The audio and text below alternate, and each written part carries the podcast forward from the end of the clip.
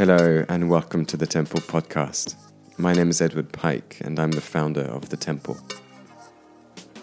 So, we created this online space to really bring people together amongst these changing times so that we can remind ourselves of the true beauty of the human experience.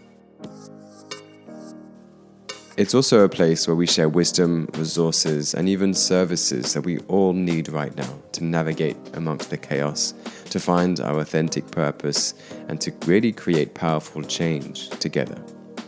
So, in this podcast, I have profound conversations with some of the amazing, inspiring people that I met along the way, and that I continue to meet, to collaborate, and to play with.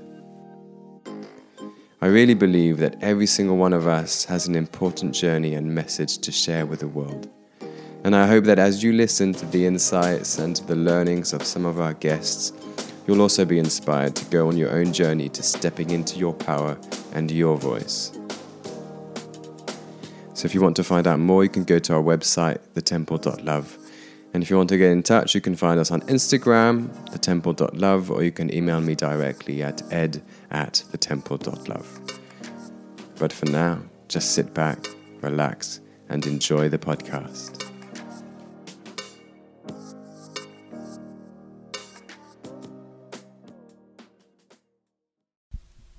Hello, and welcome back to the Temple Podcast. Welcome back. Good to have you here. I'm Edward. So, I'm very excited to introduce you today to a friend, to Simon, Simon Maddrell. Simon is a writer and a poet. Uh, I've known Simon for, I would say, what's it, four or five years now. Um, he first joined some workshops that Rob and I were running in London when we were also running a, a social enterprise called the Thrive Foundation and we were delivering workshops uh, and sessions for for people living with HIV. And Simon's been on the journey with us ever since he was the first person to come to Crete to attend a Soul Quest, which I run. He actually named them Soul Quests, I think. Um, and he's been part of the temple and the campfire since its very, very beginning. So it was an absolute pleasure and joy to sit down with the microphone and to have a conversation about him for an hour and to really listen to his his journey and his insights about him stepping into his authentic voice and his authentic craft, which is in, in, in his context, in his case, poetry and beautiful poetry. And so he really gives us a taste through uh, throughout the episodes, throughout the episode, a real taste of what it is to be a poet, but also the real power of poetry and the transformative, evocative power that it can have over us. And so I'm really inspired by him, inspired by his work, and really excited to be sharing this with you. Before you dive in, I just want to mention that uh, every Sunday at 10 a.m. UK time until the end of this year, we're running a Sunday service and cafe online. It's completely open, completely free of charge. And what it is, although it might sound religious or give religious connotations, it's really a space for us to come together. Uh, some of us share, you know, some meditation, a piece of music, uh, a piece of poetry, it could be some reading. Um, and then we also have a space to, to just have a discussion around what's going on right now and uh, how are we experiencing the lockdowns, the changes, and the craziness that's happening. So it's completely free of charge. I really invite you to join. It's a beautiful space and beautiful people show up every time. And this specific Sunday, uh, Simon will be reading some of his poetry live for us. So I uh, doubly invite you to join us this Sunday to experience not just the, the service and the cafe, but also to hear Simon share his poetry live with us. So without further ado, I'll introduce you to Simon. Have a beautiful day and enjoy the podcast. Bye.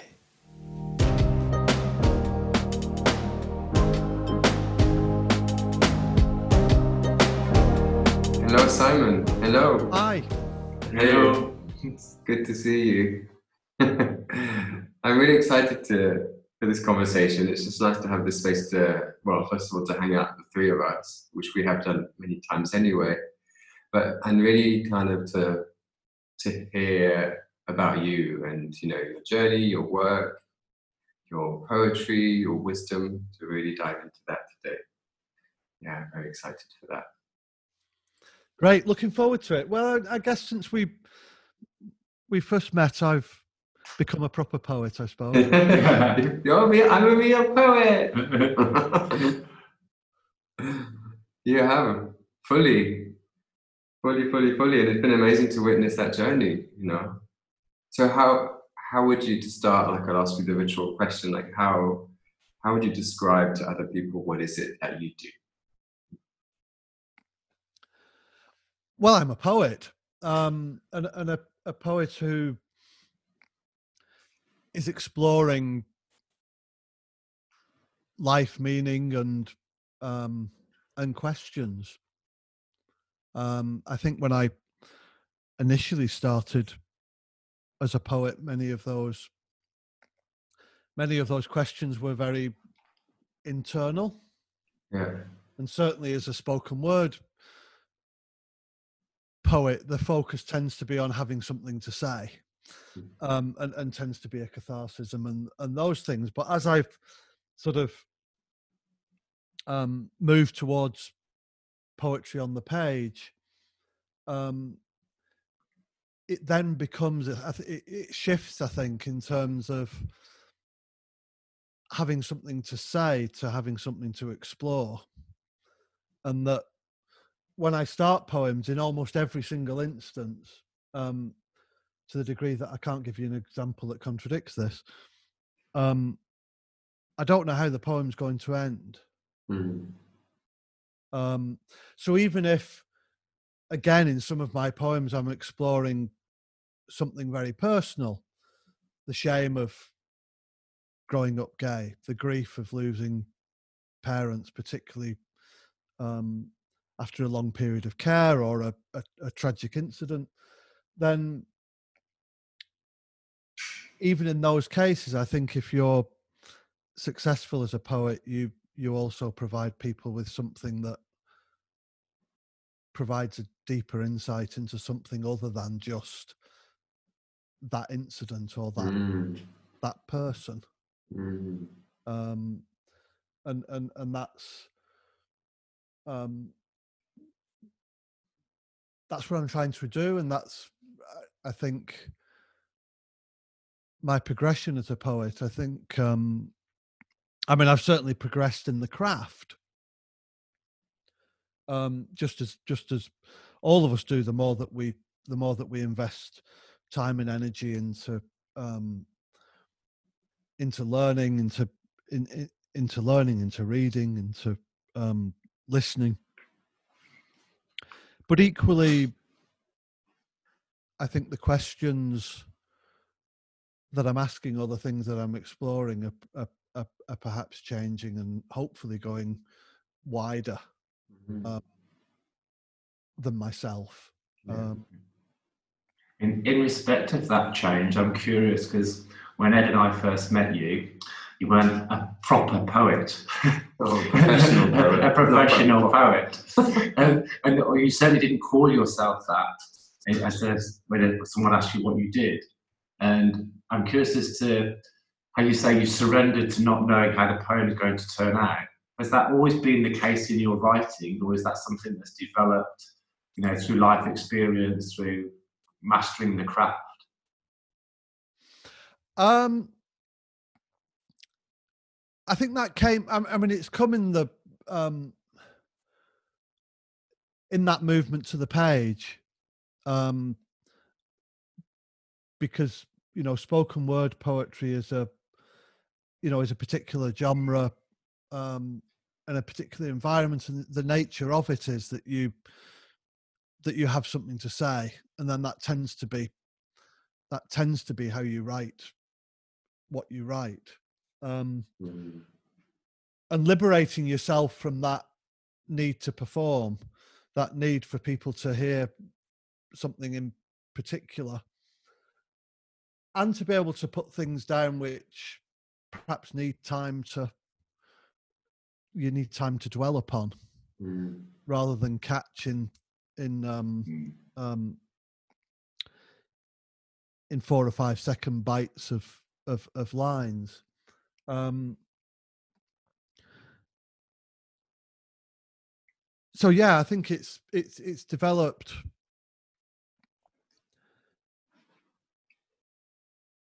It's developed by learning the answers to the questions that I've been asking.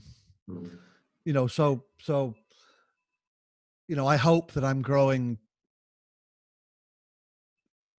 spiritually and emotionally as well as as well as growing in the craft the craft of what i'm creating you know in the in the context of our discussion it's you know it's the the, the craft is the the craft and the skills and the techniques are a means to an end Mhm. of how can i get out of myself how can i get out of um or find get out of myself or find something and then put it on a page that has meaning Mm. to other people Mm.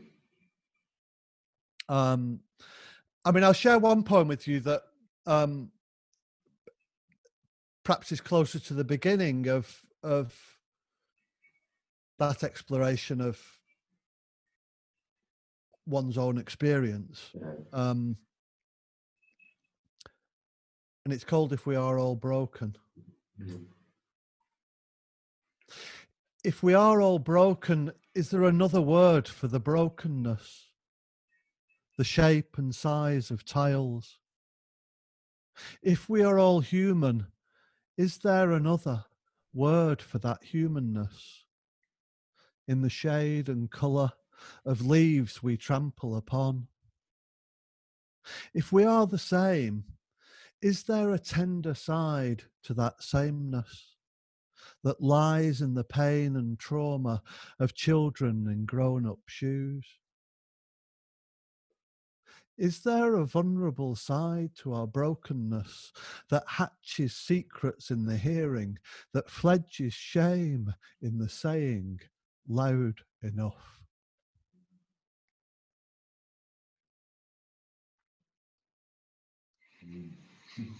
Hmm. Just taking that in. Wow.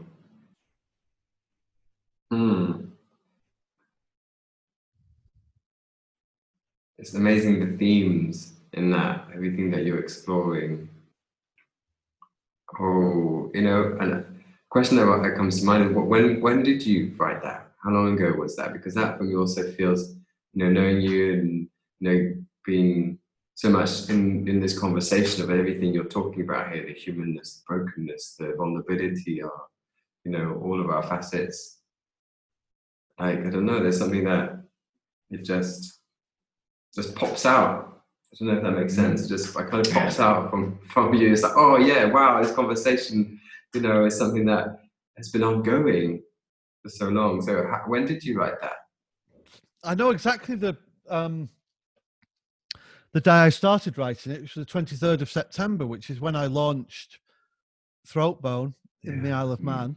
Yeah. Um, and there was a, I offered to hang around afterwards after the on, on Zoom, um, and a really lovely guy came on and said some lovely things about the poetry, um, and he he said, um, Rob Croft is the guy's name. I'm sure he won't mind me saying, and I've I've sent him the um, the original version of it and the latest version of the poem. He was talking about how quite a bit of my poetry had explored brokenness and how he often said to people that that his strength was his brokenness. Um and it was almost like a gift he gave me you know that that was the poem prompt. And it, you know as soon as the as soon as the session finished i started writing that yeah. Um you know to explore that you know that that that commonness and what it means uh, and uh, and that's how the i guess how the poem progressed from common brokenness to common humanity to to to, to where it went There's a, a definite can't think of the right word, but something that jumped out to me both in the way you read the poem, but also in the words, was the vulnerability. And I was curious, you, you mentioned that you grew up gay in the Isle of Man. You're also a man in general, and there's a certain masculinity and conformity about exposing vulnerability. And I'm just curious, in terms of your, your journey to this point, you, know, you say you wrote that poem this year, how has that sort of shown up in your life?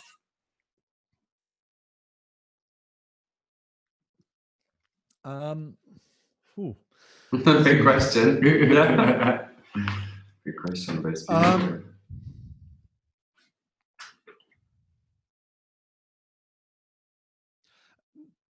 I mean, maybe my initial answer is sort of is almost a reverse of that, in that I've become to realize that I can't allow um, what's in myself or what other people trigger in me to stop me from sharing my truth or from exploring mm. my truth and that that in doing that by doing that it damages me yeah um and you know i think as rob you've said before a number of people have have said to me there is a certain thankfully there's a certain liberation that other people feel when they when they witness mm-hmm. someone being vulnerable yeah, yeah. or someone sharing um, or saying something that perhaps they wouldn't yeah. dare say mm. um, and i sort of haven't got any of those um, particularly in mind for today um, but certainly you'll see that in um, my new pamphlet that hopefully will be out before the end of this year, Queer Fella. Um, you know, there's a lot in there, and, and, mm. and what I I've been trying to get a, a, a Queer Fella collection published for a long time, and what I what I realised was that initially it was just full of here's a catalogue of my battle with shame. Yeah. Um, whereas now it's a journey from shamed to unashamed. Mm. I was going to say, what I, what I really hear from you is a sense of self, a real sense of, like, get an energetic sense of power of you standing in your in your self will, and and, and from that space, like you said, there's a it's a denial of self when you don't follow your passion, when you don't express yourself, when you're not allowing yourself to be vulnerable. And I think that's that shows through. Yeah. Yeah. Yeah, I mean, I think um, I'm, I'm I'm pleased about that. Um, I think part of it is is, is equally um, you know, in Throatbone, I've, I've I've gone back to the Isle of Man, and a lot of that poetry is exploring the politics and the history and the place and the the folklore and um, finding finding my own meaning from that. Um,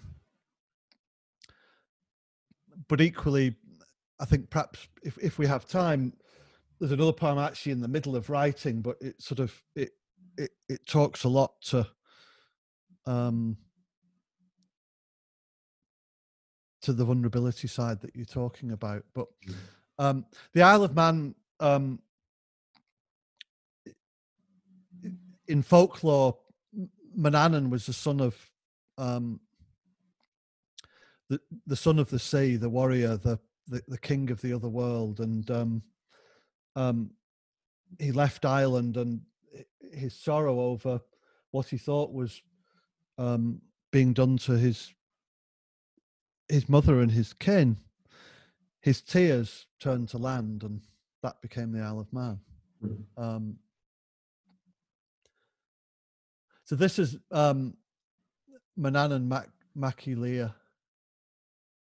He is of soil and sea, long long ago despairing for ruined family lost humanity inflicting wounds on the other world. Nothing has changed. His tears, pearls that fled the sea, then turned to land, a mountain on the island where I was raised.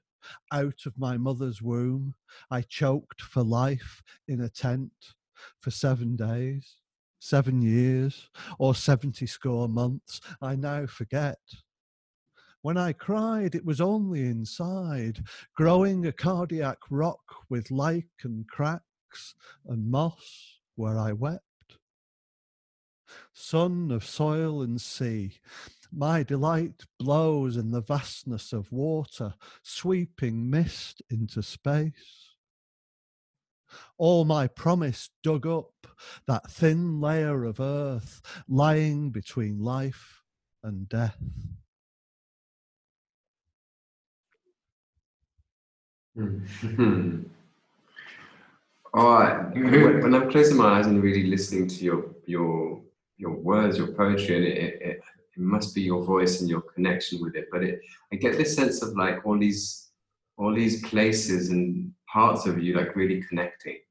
Like you know, I get um, of course here the Isle of Man, the Earth, you know, but also like something very deep and personal, and a connection with that. So there's a kind of a question now, which is, and it's very connected to vulnerability and to, you know, exploring, exploring yourself through your poetry.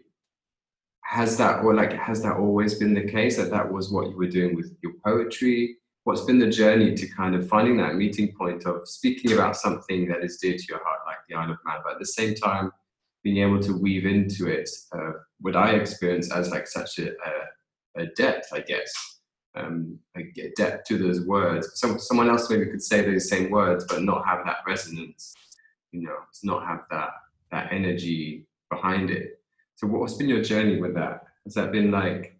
Has that always been something that you did quite effortlessly? Effortlessly, inverted commas, as in something that you did more naturally. You know, you know, putting, exploring yourself through the words, exploring, in this case, your past, exploring, you know, your family or is that something that kind of you know came later?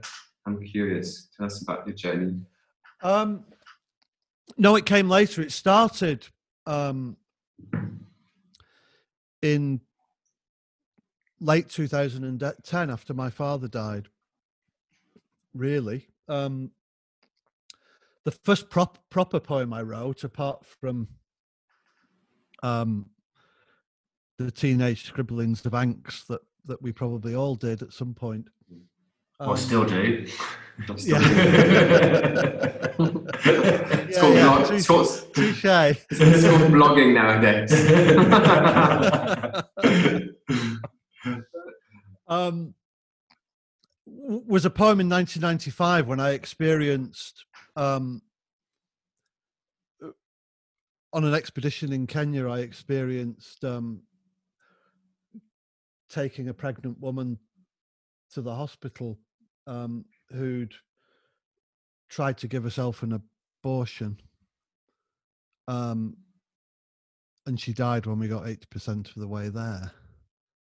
Um, and I was actually with a young man who was on the expedition who was celebrating his 18th birthday, and we I'd been spending a day with him, showing him all these sites, and we'd been called to help this situation. And he'd, he'd insisted on um, coming with me, and it was sort of my my way of making. Eh, I mean, the prompt for it was really to try and write something that would help give him some meaning to it because he completely shut down. Um, but of course, it was also something that helped me get some meaning. So I mm. so I mm. think maybe that was a an event that gave me that insight into what what writing can do. Yeah, yeah, yeah. Mm. Um, yeah. And certainly, um, you know, after my father died, and it was only, um, it was only 22 months before that that my mother died, um, in in in very very difficult circumstances. Um, that yeah, writing it down, I discovered was a way of of of. I guess initially was a catharsism, and then became a, a, route to understanding. Mm. Um, and to meaning, you say like giving it meaning. You give it meaning for yourself, and you give you give it meaning for someone else. Yeah. Yeah, yeah, sure. And I, I mean, I don't think you, one can separate. You know, this isn't. Um, yes, I think my, my my writing has improved by developing the craft, but fundamentally, like I think I said before, you know, this isn't a. It's not a game. It's not a trick. you know, the the the the craft is just enabling one to say it in a better way. The, the, the, the meat of it is is is is what questions you're asking and what you're exploring and from that from that sense it can't be separated from the work that we've done together over the over the years it can't be separated from my therapist of the last five years you know it can't be separated from the other um um the other groups I've been involved in, particularly yeah. around um, um, Loving Men and the Quest, for example, which are, are, are, gay and queer men groups that involve the sharing of um, the sharing of our truths, um, and equally, you know, some of those bigger questions around um, existence and life and death and religion, I think, have always been there. I've just not. Um, I think poetry has given me a um, a route to explore some of those, which, um, you know, hopefully we'll have a, a little bit of time to to um, to share. Um, you you gave us a, a tiny glimpse there when you mentioned Africa, and because I think there's no doubt now that you'll follow your passion, but being a professional poet hasn't been something that you've been all of your life.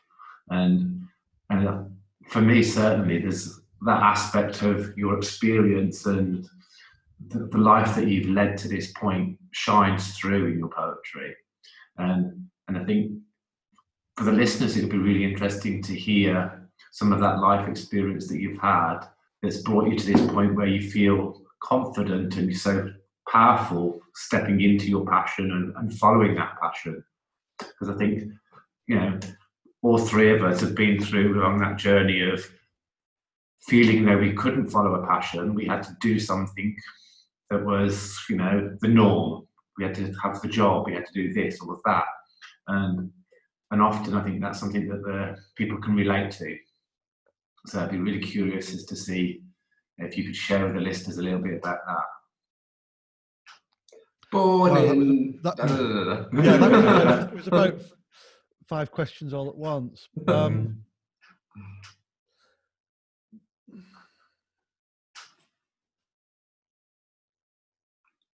certainly, um, in hindsight, I recognized that I turned my back to writing. Only in hindsight. Mm. And it was a it was only um odd glimpses that I just couldn't see, almost looking through a, an opaque piece of glass. Um and you know, that was because of the that was because of a weight of expectation. Um you know, and that expectation was as much to do with, as is common, um, a mix of people wishing their best for you and the and, and people wishing to live their own life through the things that they didn't quite achieve that they perhaps would have liked to um, and that you know that's that's quite a big that's quite a big cloud you know and um and particularly after my after my brother died at a very young age, then that sort of kicked in a desperate desire to succeed in in in a way that other people would recognize and if he was alive he would mm. recognize um which of course also is a also is not just a reflection of of of that grief it's a reflection of the um um, the compensating behaviours of gay shame.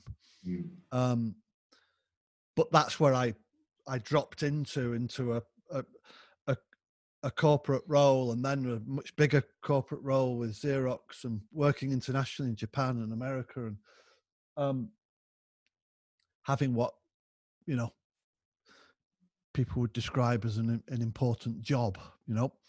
Um, but I always knew, even from um, my passwords, my passwords all the way through my career at Xerox were were were from Kenya, were from the names of villages in Kenya that I'd been to as a 19 year old on an expedition. I knew where my where, where there was where there was a passion. Mm. And even though that passion was also related to a certain degree with my father, having taught in Africa, um, it more so had to do with um, the sense of justice and injustice that was ingrained in both my mother and my father. Um, my mother more practically as a nurse, and my father, I, I guess, politically and religiously. Um, so Africa was certainly, um, you know, it, it it was a passion. Um, it was something I passionately believed in and such like, but I think I realized that at the same time of investing myself into that, I was still denying myself. Um, both in terms of real practical actuality, in that um,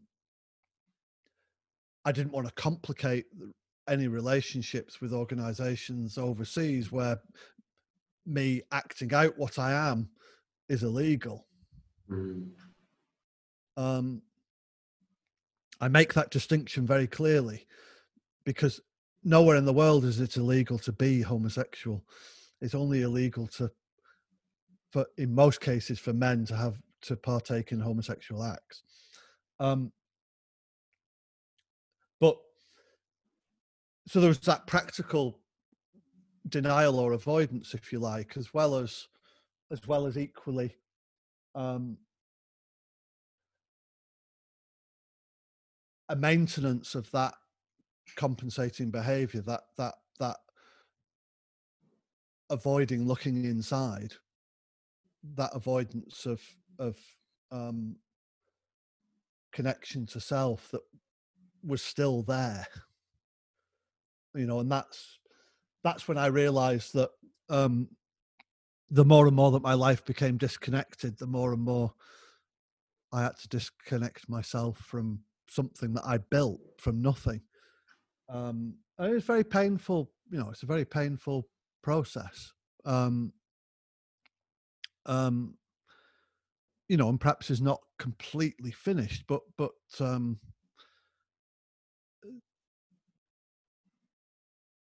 yeah i mean I i sort of hesitate a little bit in that that um it can sound a little bit trite in terms of um giving up all of these other these other things but um because i don't think you i don't think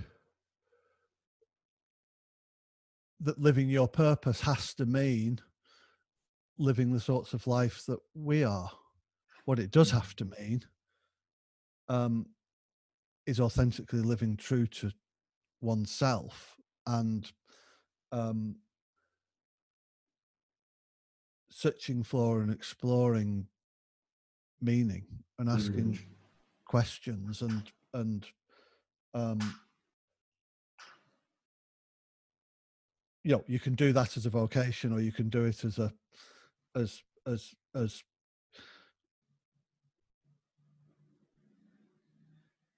I was going to say a hobby, but you can do it as, the as the real thing of your life and the Mm. you know and the work can be disconnected from that or connected from that and i guess i'm i'm i'm still trying to to find a way to keep to to connect those two things which i'm not i'm not there yet but the one thing the one thing for certain is that um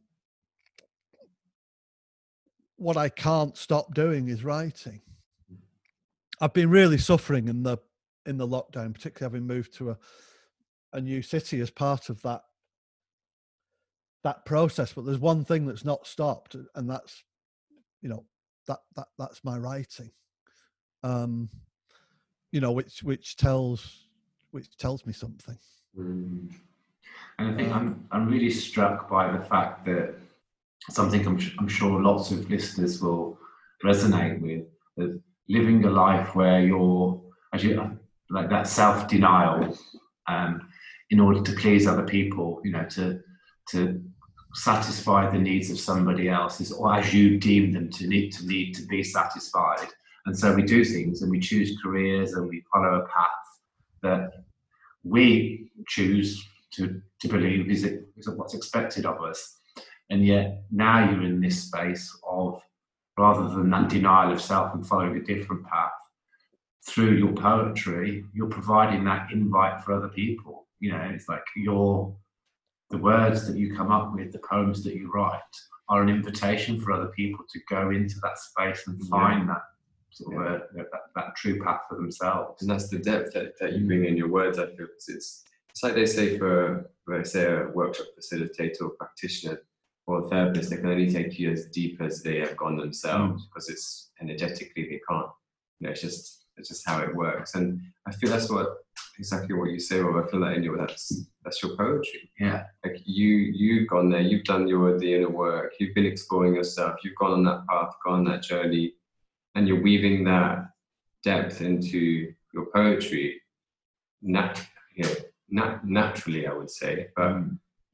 yeah, that makes sense. That's that's the depth that that I was feeling. Well, I mean, I mean that's very kind of you to say, and obviously, um, um, particularly with poets, um, we can be a bit marmite, um, and, uh, uh, and certainly, sorry, our writing, what we write, yeah, yeah. which which for people who are not from the UK is either hate it or love it. we, we won't get into the other the other way of interpreting that, but um, you know, so people people like your style or they don't, you know, and people like your writing or your subject mm. matter or they don't. Um, but there's one here that that I I think um, it it fits very much with what you just what you're just saying, um, and I'll make Rob smile because I know um, for reasons that will be obvious. This is a very very new poem, um, so it, it, it's going to change, but. Um, it's called I Don't Know How to Let Go, brackets of London. Mm-hmm. 20 years to cook a hot pot. Grow your own onions, potatoes, father told me in Brentford. They made those nylon sheets we had. But not now, it's Brompton bikes, easier to get where you want, and to get what no one knows you until they forget that moving is no escape unless it involves our roots, getting our nails filled with soil. I scraped most of it out, though an orphan remains in Bermondsey, but not really. It's Bermondsey Street, you see. The argument is not what, the argument is about my mother who taught me this over and over, but in a different way. I was drawn to Stepney, four weeks in a bedsit nearby the hospital where she was born, rebuilding behind that old facade, as if longing for her backwards. Nine months in Hackney, where I also curled in a womb, as though squatting in Broadway Market. Rent pouring from my pants, like I am the gentry pissing their souls over the homeless, people fighting every day for their lives, me with myself, All my change put in their hand, never cups, speaking their names out loud, just made it worse. In Shoreditch Triangle, it's easy to feel lost, like having no home to go to. My mother's tragic story. It's not easy to escape in Brick Lane nostalgia, like not even knowing. There's no going back, father said, but in a different way, in my arms, just before the end. A homage to holding on to letting some things go. To brighten the place naturally, I tried Kemptown, obviously. They both loved wordplay, my parents, evidently. Hove, actually, is how I reach the sea.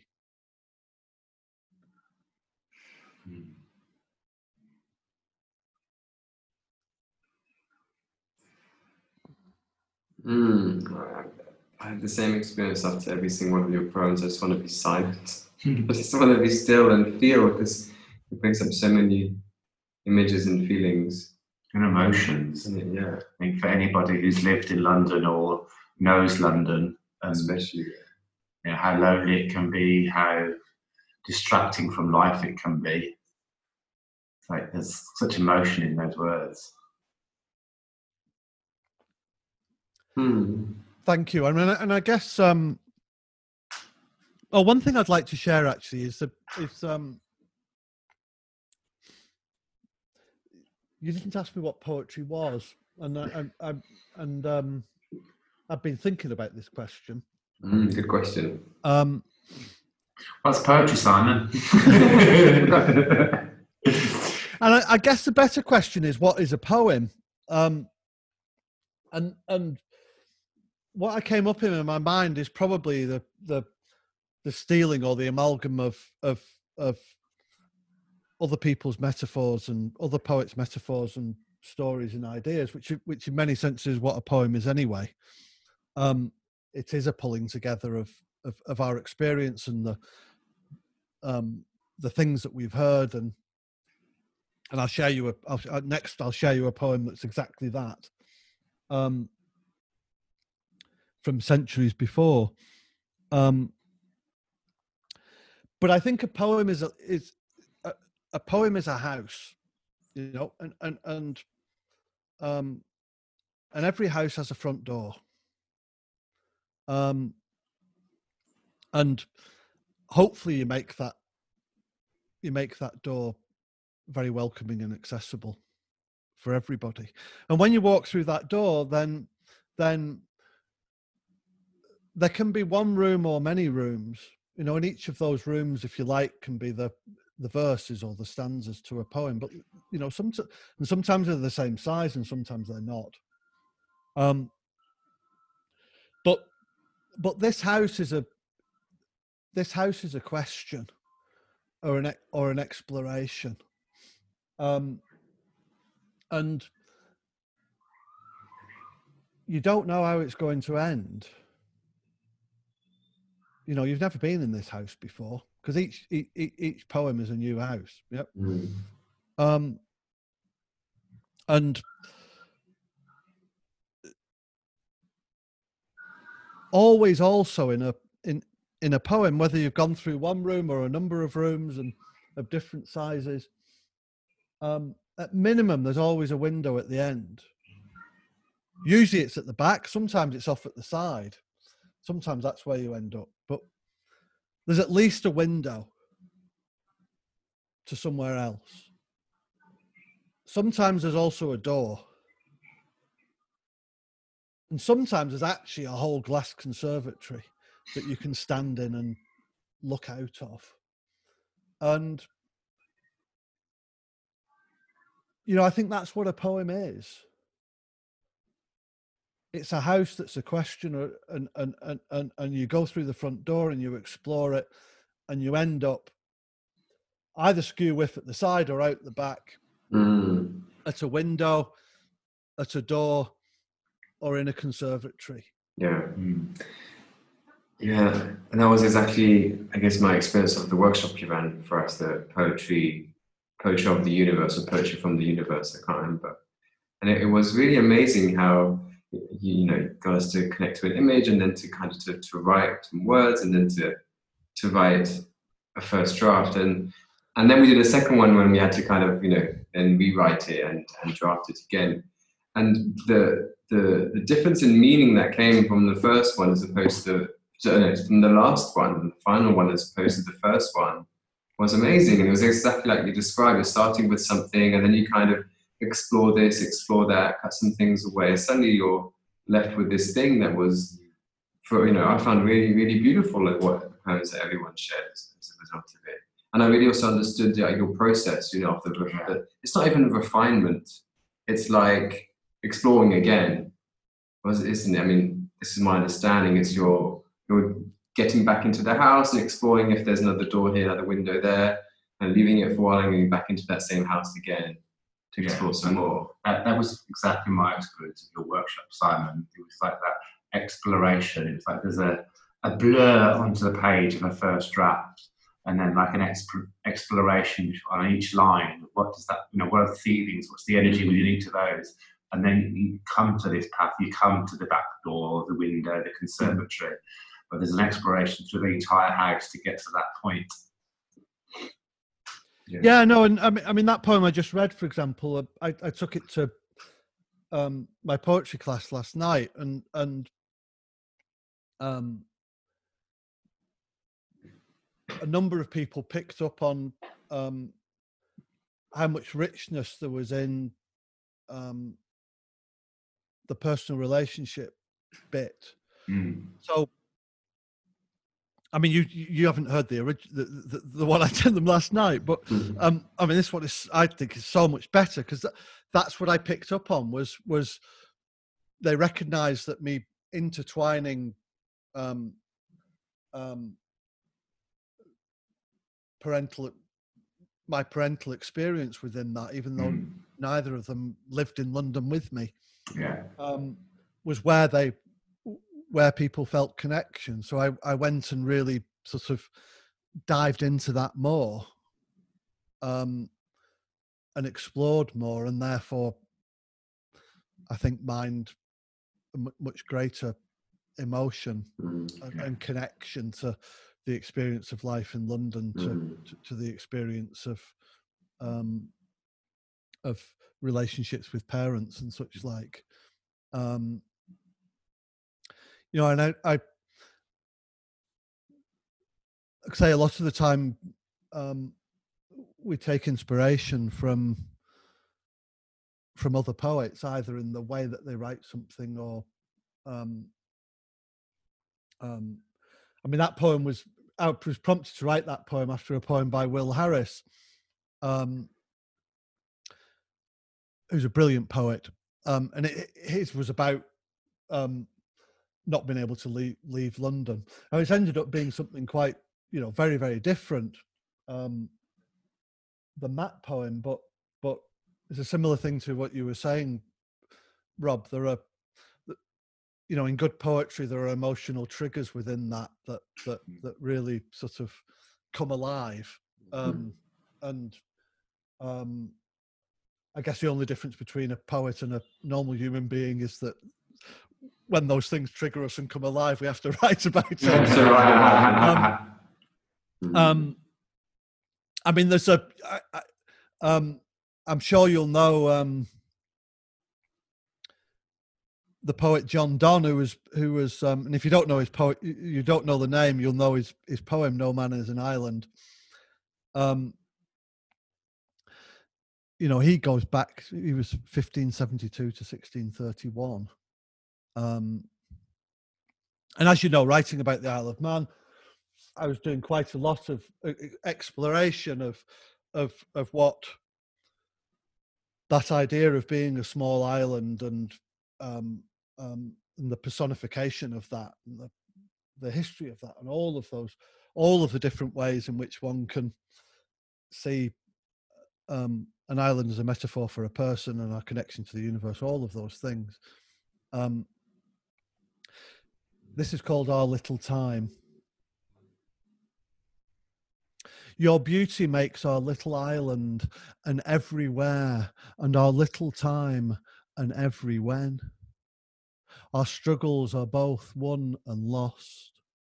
Poison flows too freely, like sheep roaming the hills, or glens riddled with venal streams, and there we sit, still staring into space. Two fools I know for loving and saying so, a third was just hoping for the best fool to be a little wise, a little simple, to be a slave to fate and desperate men. A love wreck full of air and fairies dancing in shapeless harmony. No poppies or charms will make us sleep, or will crystals keep us awake. No elixir so silken it will soothe every river's throat or alchemy strong enough to turn iron into bullets for life's own fate. Whose death will do us little proud, for it diminishes every little thing and every when. Our affair is to be more than human, bigger than a million armies of ants, to return life to what it was centuries before and centuries after that tree, whose fig unveiled ego and greed.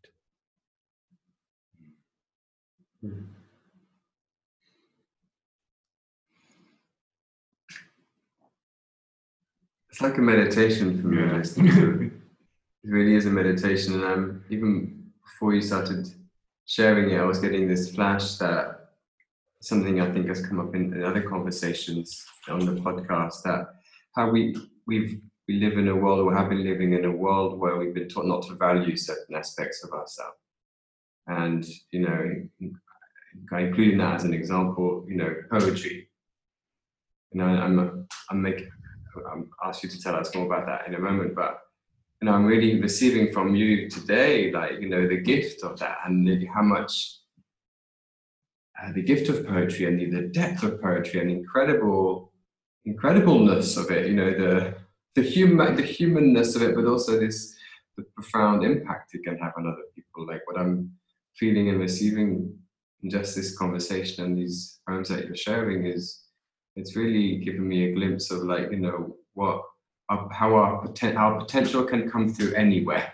You know, mm. it doesn't have to be a certain way. Like if it's writing and poetry, then it's just you know it can create so it has such an impact on other people.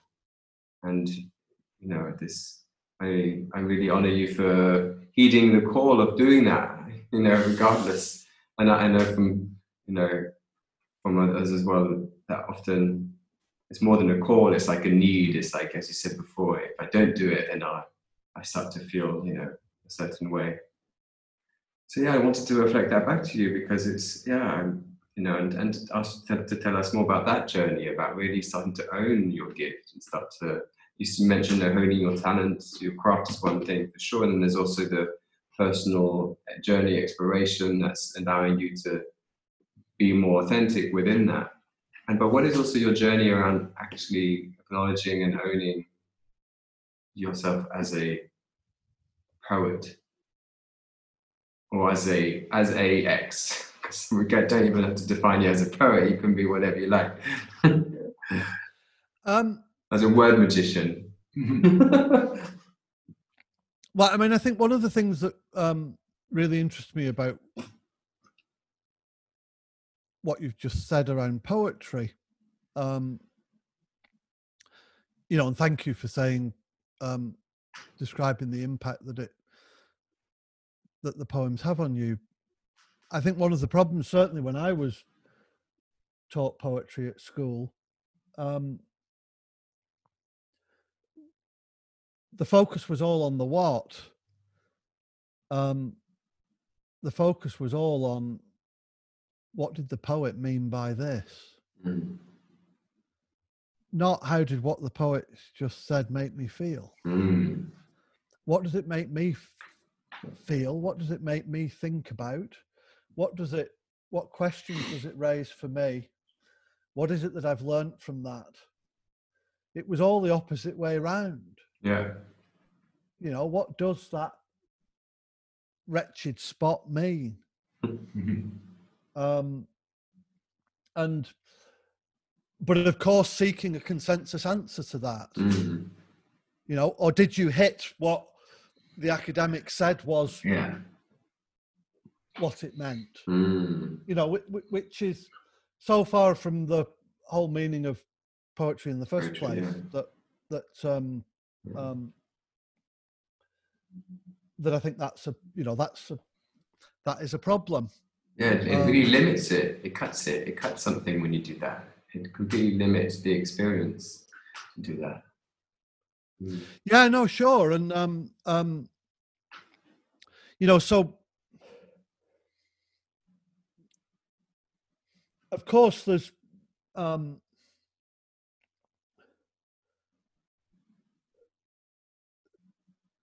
there is sometimes a very specific meaning in what I write, and sometimes there isn't. Sometimes words come out, and they actually, I already know that they could have multiple meaning, and I don't seek to I don't seek to choose one of them and then Mm. change the words to um, change the words in order to achieve that. Yeah.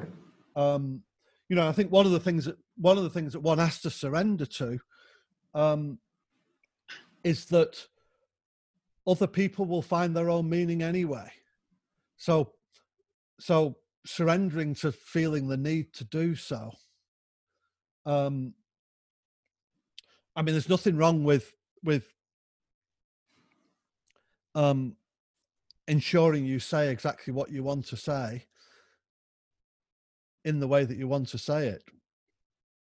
But you can't control how someone's going to do that, you know. And some Yeah. poets purposely obs- obscure the the thing that they're talking about and and and put that in a more surreal world or a, a, a, more abstract world that enables people to to find their own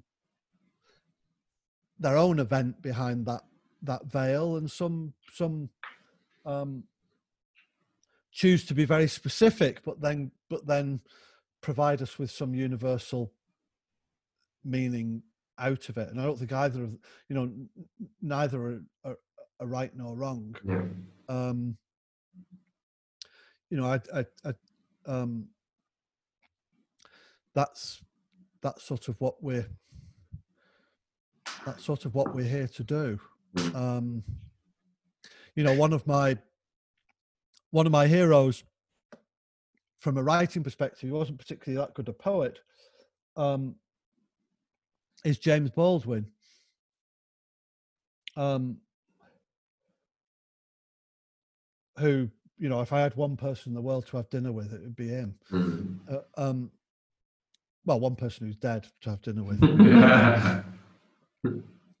um and, and this poem um is nothing to do with um i still call it after james baldwin because his poem was called nothing is fixed but i sort of did something very different with it. Our island changes shape. I've seen the historical maps. Eastern looking forehead worn by a cycle of eroding sea. A power we don't possess in the back of a Western mind, deposited with infinite sand after a lifetime of attrition.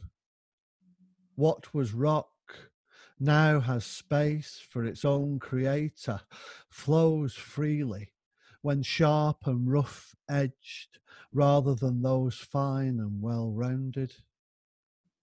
We are its witness and the greater for its friction, sifting, shifting even. These cliffs collapse on memories long told. All turns to silt, to dust, to mud, and nothing ends there.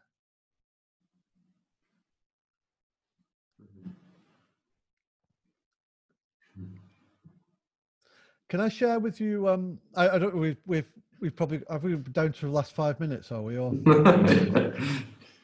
well, good. Got time for another poem for sure. I was going to do two.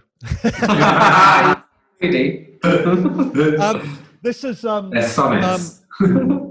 this is probably one of my um well it's actually the most it's the most spiritual place in the world. It's not my favorite place in the world. My favorite place in the world are glens in the isle of man and that journey down through um through the woods and the streams to a, a small beach and a cove and rocks and uh, sort of like almost like the whole of um the whole of nature encompassed in a in a Mm. 15 minute or a half an hour or an hour walk.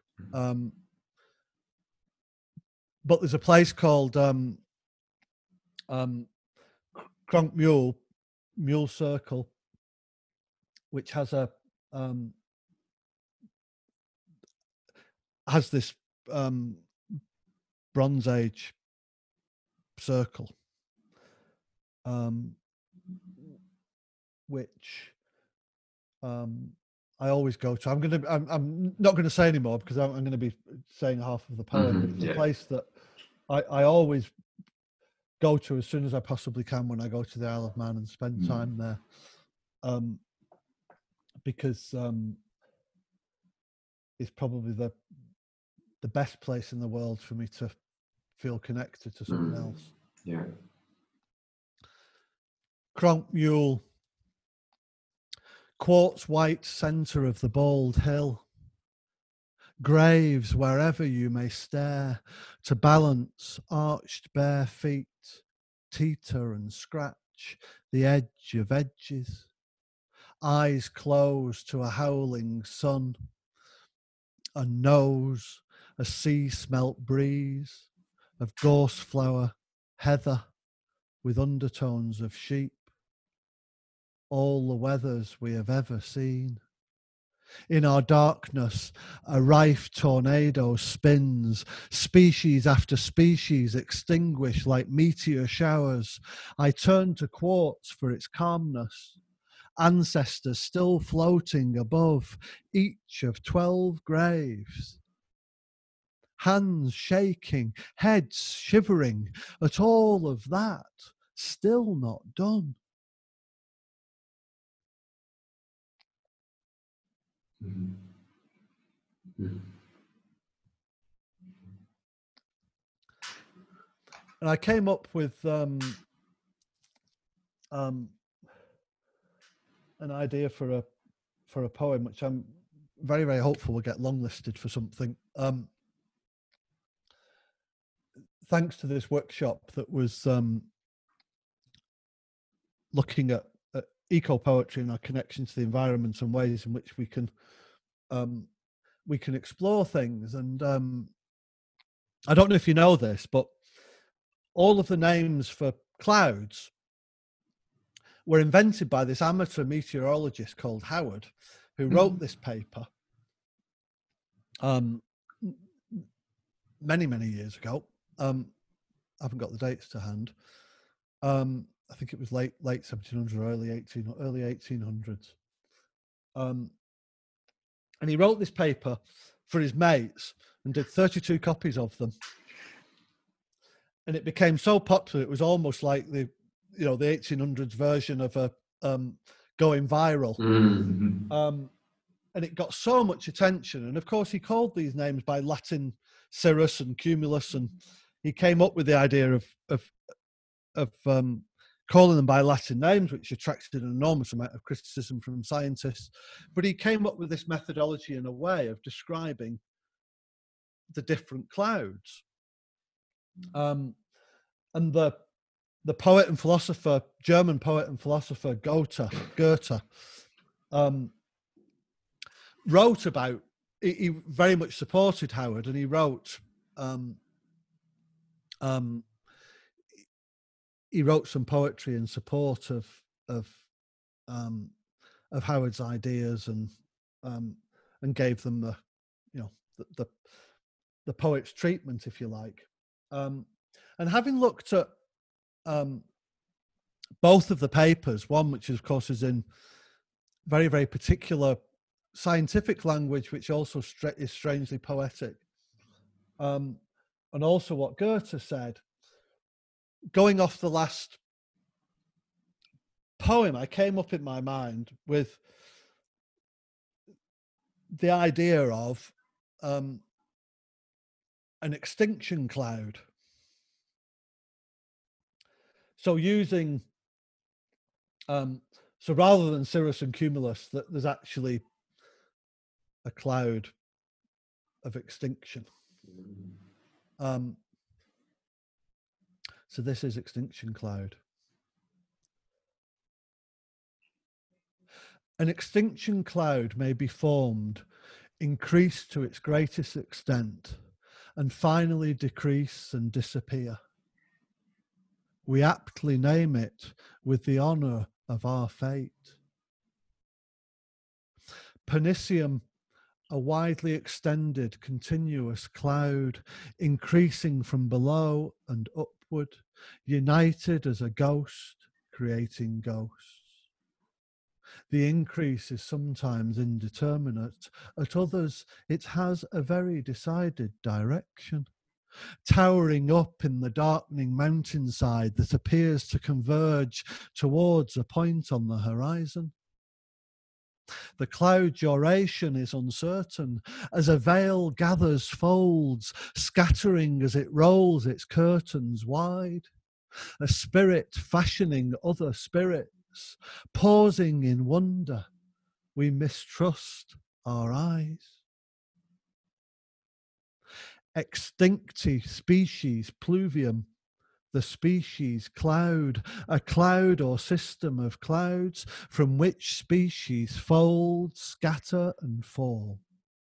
Although in itself one of the least beautiful clouds, it is now and then superbly decorated with its attendant rainbow seen in perfection, backed by, by the widely extended uniform gloom of this cloud formation.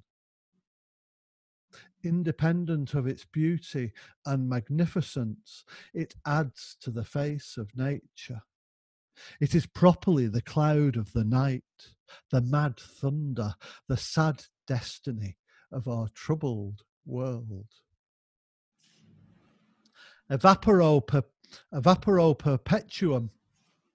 On the remote and universal origin of clouds, the chemical philosopher, seduced by an analogy and accustomed more to the action of liquids on solids, naturally regards conservation as a solution of species in an ecosphere like vapory dragons. The appearance of conservation uh, afterwards become sorry the appearance of conservation afterwards becoming under favorable conditions more abundant and its mist is now dispersing gloriously to rise to where it stays language fails us in its vain endeavor even the most faithful cloud messenger itself destroys. Its own power forces the indefinite into the definite before they reach that faraway place, wherever they go. Hmm. Hmm. It's, it's, a beautiful story to end on because it, mm. well, every time you've sort of read a poem to us, Ed was saying sort of meditative. But and when he said that, I was I had to ask myself, am I breathing?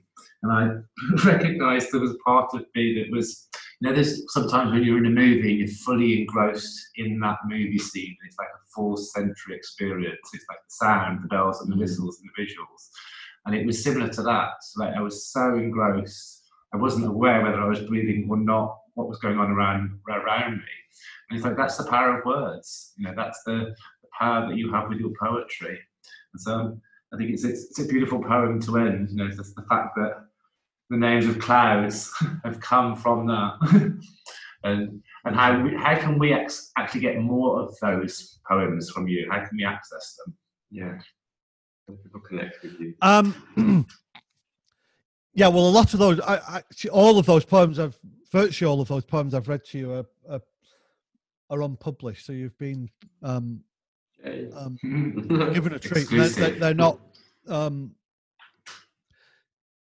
yeah, they. I, I won't be um, release them on social media or anything until they're until and if they're published by by s- someone. Let's be confident until they're published Yeah. by someone. Yeah. Um, but Simon Maddrell, M A D D R E L L, is the um, is the ending to almost all my social media. So um, Instagram is Simon Maddrell, Facebook is Simon Maddrell, or my poetry page is Simon Maddrell Poetry. Um, SoundCloud, where I have um, some of my more original spoken word poems published, but I'm going to be recording the whole of Throatbone, my um, Yeah. my first my, my first poetry pamphlet um, are going to be recorded on there. Um, on Twitter, I'm Queer Manx Poet. Um, so that's about it, really. They're all the ways in which you can Yeah. find, and there's links there to um, buying the book that I've got, and hopefully I'll have another. Well, no, I will have another book out either December or or January called Mm. Great. called Queer Fella.